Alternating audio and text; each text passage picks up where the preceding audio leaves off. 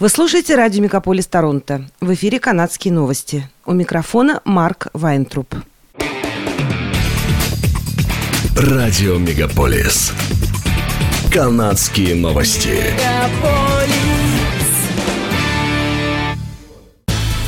В эфире «Канадские новости». У микрофона Марк Вайнтруп. Строительство мощного завода стоимостью 7 миллиардов долларов в Сен-Базиль-Ле-Гране и Макмастер-Вилле к югу от Монреаля – начнется в ближайшие дни. Квебек выделил почти 3 миллиарда долларов, а Канада внесла 1 миллиард 340 миллионов долларов в строительство этого завода. Компания Nordvolt утверждает, что производит самые экологичные аккумуляторы для электромобилей в мире.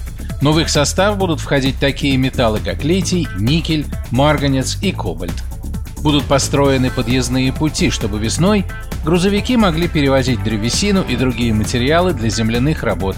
И для этого будет вырублено около 8 тысяч деревьев, чтобы освободить место для будущего аккумуляторного завода Nordvolt в Квебеке. Компания обязалась пересадить 2,5 дерева за каждое, срубленное для строительства завода, пишет издание «Деловой Монреаль».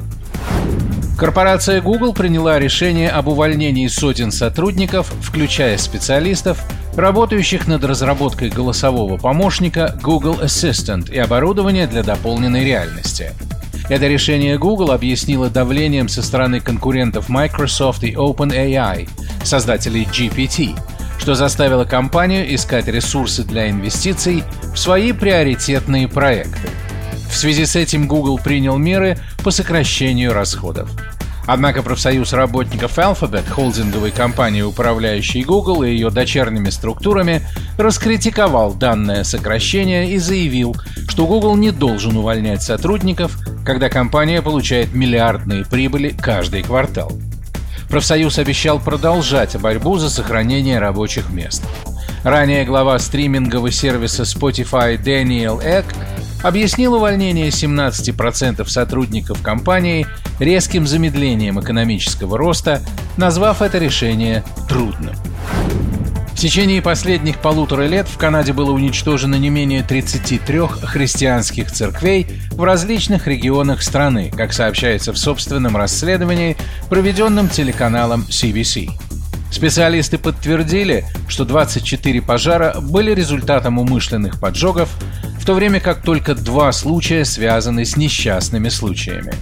Последний случай уничтожения христианской церкви в Канаде был зафиксирован в декабре 2023 года. Телеканалом CBC были опрошены эксперты, которые предположили, что поджоги могут быть связаны с обнаружением массовых захоронений на территории бывших школ для детей коренных жителей, которые находились под управлением Римско-католической церкви.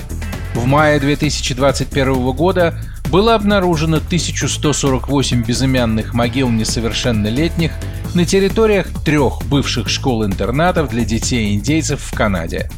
Это событие потрясло канадскую общественность и вызвало требование провести раскопки на территории всех бывших учебных заведений для коренных народов.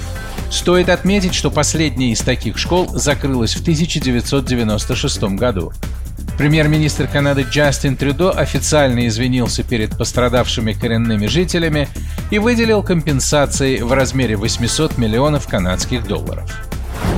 Полиция Торонто запрещает дальнейшие протесты на главном путепроводе города, на Avenue Road. Ненависти и запугиванию не может быть места в нашем городе, и мы непоколебимо привержены восстановлению чувства общественной безопасности и нетерпимости к поведению, которое переходит черту преступной деятельности, заявил в четверг шеф полиции Торонто Майрон Демкив. В частности, еженедельно проходили пропалестинские демонстрации на эстакаде Авеню Роуд над 401-м хайвеем, в районе, где проживает большая еврейская община.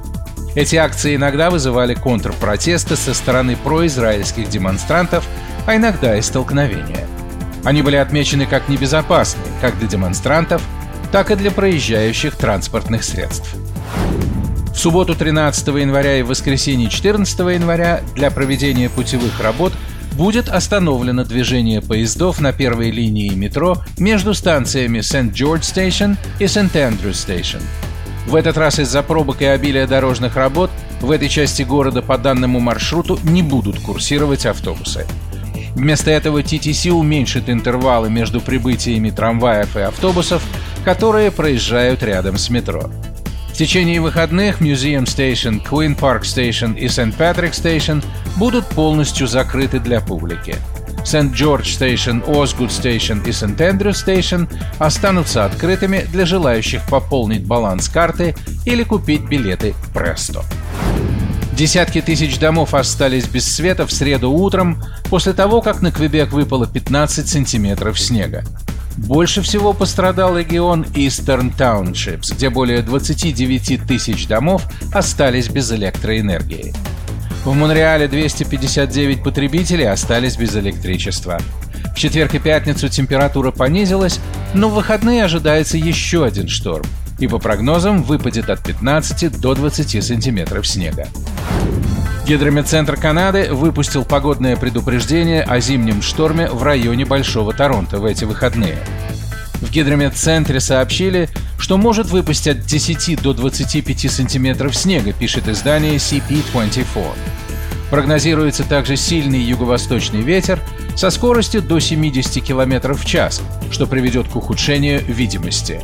Существует также вероятность выпадения ледяного дождя. После снегопада может возникнуть снежный эффект озера, который продлится несколько дней. Гидрометцентр рекомендовал отложить второстепенные поездки до тех пор, пока погодные условия не улучшатся. Рекомендации также распространяются на части центрального и юго-западного Онтарио. Однако предупреждение о зимнем шторме не распространяется на Торонто. В столице Онтарио выпадет от 5 до 10 сантиметров снега. В понедельник ожидается понижение температуры до минус 8 градусов Цельсия. Это были канадские новости. С вами был Марк Вайнтруп. Оставайтесь с нами, не переключайтесь. Берегите себя и друг друга.